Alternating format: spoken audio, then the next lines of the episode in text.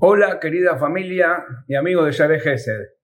Hoy tenemos un mensaje, como todos, como siempre tratamos de prepararlo bien, impresionante.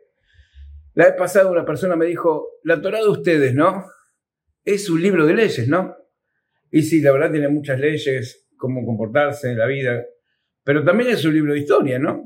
Porque cuenta de la salida de Egipto, pero también es un libro de cualidades, porque cuenta cómo comportarse con los hermanos, cómo se portaban entre las tribus y cómo Abraham vino ponía la carpa de Sarantes de la propia, etc.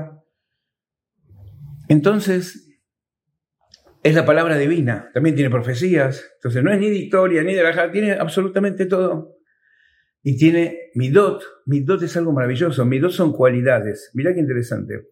En, en español, por ejemplo, que se que nos toca así hablar, por el lugar donde nacimos, tenemos la palabra cualidades y la, la palabra medidas. ¿no? También cuando yo hablo de un terreno o de un edificio, digo, estas son las medidas, 8,66 de frente por 52 de fondo. No puedo suplantar la palabra cualidades eh, poniendo ahí midot o cualidades. En hebreo no es así. La palabra midot quiere decir medidas y quiere decir cualidades, la misma palabra. En español no lo puedo suplantar, no puedo decir, mira el terreno, qué buenas cualidades que tiene, estoy refiriendo a otra cosa. Pero en hebreo, la palabra midot es medidas y es cualidades. ¿Preguntan por qué? Como trae el libro Orjot Sadikim maravillosamente, en su Akdamá, que es el prólogo, el prefacio del libro, no hay cualidades buenas o malas, hay proporciones, hay momentos y lugares. Hay momentos para la misericordia y proporciones para la misericordia. Hay momentos para la crueldad y personas y situaciones. No hay, es como el especiero. No gana el chef que usó todo y toda la cantidad, sino que supo usar lo que hay que usar en el momento y la proporción exacta. Por eso la palabra medidas y cualidades es la misma. Mida, la misma la palabra medida es en hebreo. Hay muchos detalles en la naturaleza que podemos aprender para la vida nuestra. Por ejemplo, en el libro Michelet, el proverbio Rey Salomón, habla del oso, de la araña, bueno, hoy vamos a hablar de un animal que no está en el o por lo menos no lo vi, pero se aprende un musal interesante para nuestra vida personal, de pareja, familiar y social, comunitaria también. Hay un animalito que se llama el puerco espín. Flaquito, flacucho, así chiquitito, con unas espinas que la usa para defenderse en el hábitat de los tigres, de, los animales que vienen a atacarlo. Se infla así, tiene unas espinas que termina todo, quien lo ataca, todo clavado.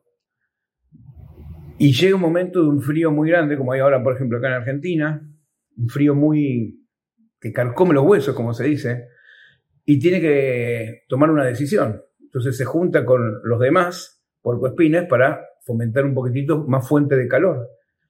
Y, pero tiene un problema. Ahora no tiene más frío, pero entre dos porcoespines o tres, si te toca de la derecha, de adelante, se van pinchando y, ay, me lastimaste un poquito, me lastimaste, me lastimaste.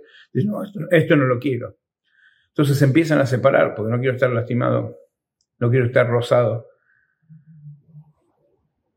Y empieza de vuelta a sufrir el frío que carcome los huesos y puede llegar a hacerlo, a llegar a su fin. Entonces tiene que tomar una decisión. ¿Me quedo solo, frío y muero? ¿O vivo cerca de los demás con cierto calor que nos puede mantener a pasar el invierno? Y capaz hay alguna raspadita, alguna herida, pero voy a estar vivo para contarlo. Y decide esto último, los que deciden al revés hoy no están.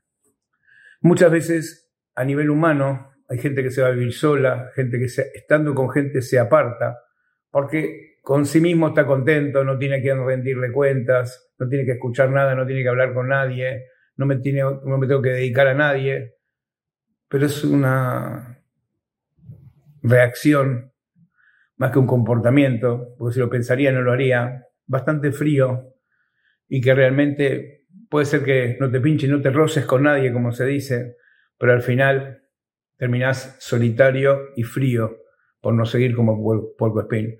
La vida en pareja, la vida en familia, la vida en comunidad, la vida social, está llena de renunciamientos, silencios, palabras, roces, miradas, silencios, discusiones, pero se pule el diamante. Puede ser que tengas ese un roce, pero después estamos todos entibiados con la existencia de la vida. Por eso aprendemos a usar de ahí. El que está solo y apartado puede ser que no tenga ninguna cicatriz, pero se muere de frío. El otro puede tener un rasponcito, pero justamente ese rasponcito es el testigo y la prueba contundente de que vive en sociedad.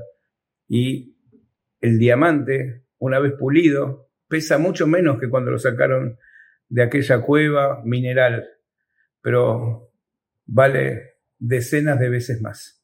Shabbat.